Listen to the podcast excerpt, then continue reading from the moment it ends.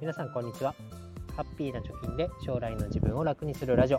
ハピチョキ今日もやっていこうと思います。このラジオでは子供の教育費を貯金ゼロから1000万10年かけて貯めるぞということで、え、日々やっていることを発信しております、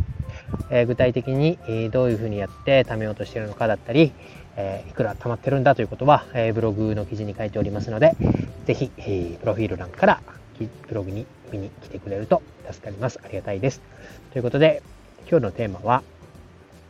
えー、投資の相談相手がいない場合どうしてますか？ということについて、えー、話していきたいと思います。まあ、よくね、リアル世界にというか日常生活を送ってる上で、え、自分以外で投資をしてる人なかなか見つからないよなって思ってる人いませんかね？私もいなくてですねで実際こうどういうふうにやってるのとか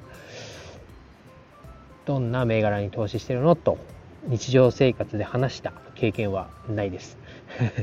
おそらくこう自分から言ったりしないと相手もやってるなんて言わないんだろうなと思ったり、えー、してますけれどもそういう中でどうやって、えー、投資の困ったこととか問題に、えー、立ち向かっているかというか、え解決をしているかということについて話していきたいと思います。えー、具体的にはオンラインで解決してますと。でさらに具体的には3つありまして1つ目が YouTube、2つ目が Google 検索、3つ目が Twitter です。で詳しく1個ずつ見ていこうと思います。えー、私の投資に関する悩みの解決方法丸1 YouTube ですけれども YouTube っていうのはね主にこう初心者向けに、えー、初心者に向けてで、えー、どんなどんなじゃない。つまずくところ。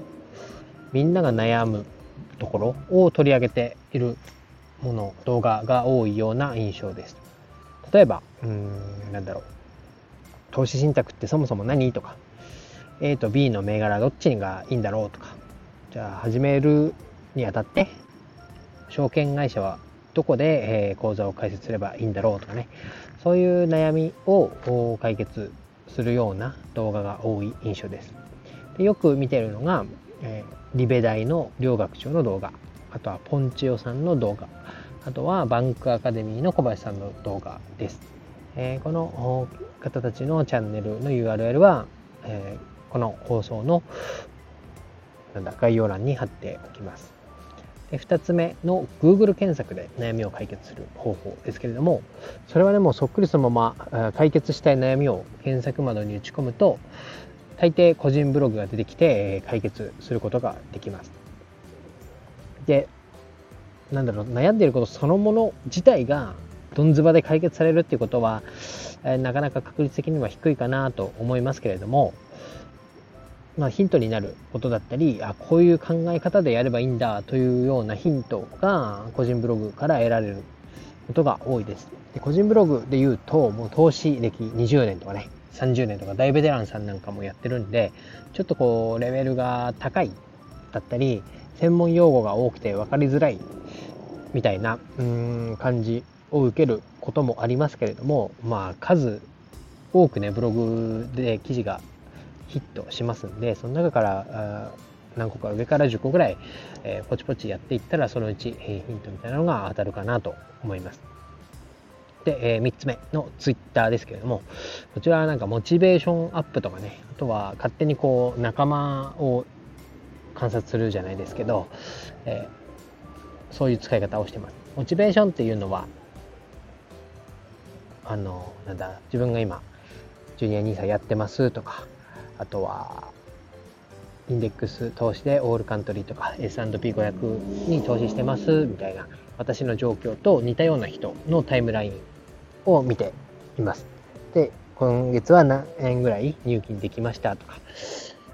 今まで、えー、いくらいくら投資をしてきて何年経ったけど、こういう推移で資産が伸びてってますよみたいな、えー、なんていうの、ツイートを見ると、まあ、一緒に頑張ろうっていう気になりますし自分もコツコツコツコツ続けていったらそこにたどり着けるんだろうなというような形でモチベーションを上げています。あとはコミュニティっていう面でも何て言うんだろうな。コミュニティというはっきりした形はないですけどえーと、オルカンとかね S&P500 とかジュニアニーサーなんかでこうタグを検索するとダーとツイートが並びますんでそれを見て、まあ、仲間意識じゃないですけど自分だけじゃないんだということを思っています。あとはですね最近よくやってるのが、えーと、と Twitter スペースっていう、うん、Twitter のアプリを開いたら上の方にね出てくるライブ放送みたいなものをよく聞いています。で私が聞いてるのは、うん、お金何だったかな。お金を寝かして増やしなさいみたいな。何だったか忘れましたけど、えっ、ー、と水瀬健一さんというね方がツイッターやられててでその水瀬さんのツイッターのスペースをよく聞いています最近だとねなんかあのインデックス投資はうん、何も難しいことはないと。でただ、うん、続けること、入金をコツコツ続けていくのが大事だと。で一方で配当金を目当てにした投資方法があるけどその弱点は何みたいなのを具体的にこう生の声で聞くことができました。それによってね、えー、新しくその配当金って本当にダメなのか？ダメっていうかねえ何て言うんだろう？資産を増やしていく上では効率が悪いと言われていて果たしてそうなのかとかね。ただ配当金をもらうことによって、え日々の生活に潤いが出てくるのはいいことなんじゃないかとかね。いろいろこう投資に関して、えー、向き合う新しい知識を得るとか疑問に感じて調べてみるっていうようなねこう主体性のある行動が取れるのもいいのかなと思いますさらにその皆さんにね直接こう質問みたいなのをツイートして取り上げてもらえればそのまま直接問題解決につながるというかね、えプロの意見をもらえるチャンスもあるのかなというふうに思っています。私は具体的にはやったことはないですけれども皆さんやられている方もいるので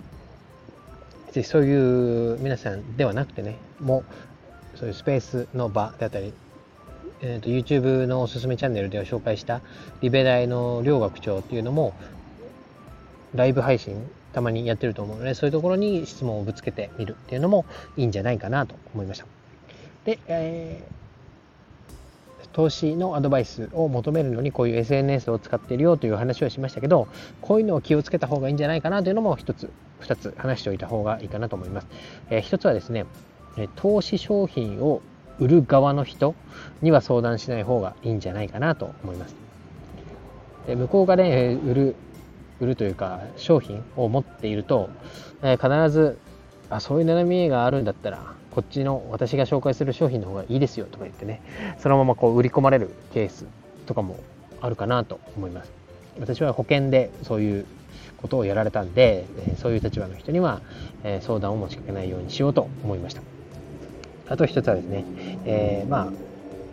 商品を持っている持ってないにかかわらずどんな人の発言もバイアスがかかっているっていう認識を持って、えー、その情報に触れようということです。例えば短期投資家の人がねこの銘柄はいいよって言っています。一方私みたいな長期投資家の人がその銘柄がいいよって言われたから飛びつくと、え、痛い目を見るなんてこともあると思います。具体的には短期投資家っていうのは、まあ、朝の9時の時の株価が夕方3時までに値上がりしていてで売り抜けられればプラスが出るわけです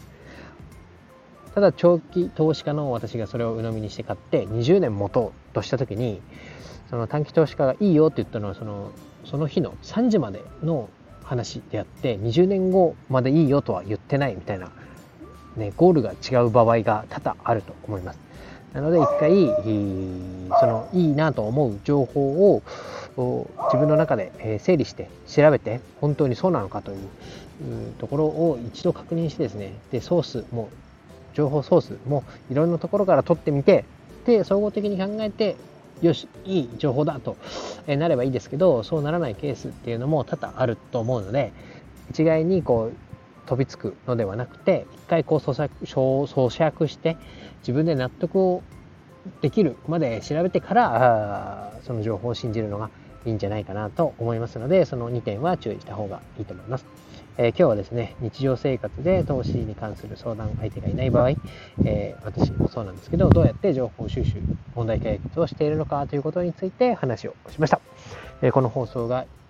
いいなと思ったら、えー、ぜひいいねボタンを押していただいたり、えブログの方も見に来てくれるとありがたいです。ということで今日は以上です。バイバイ。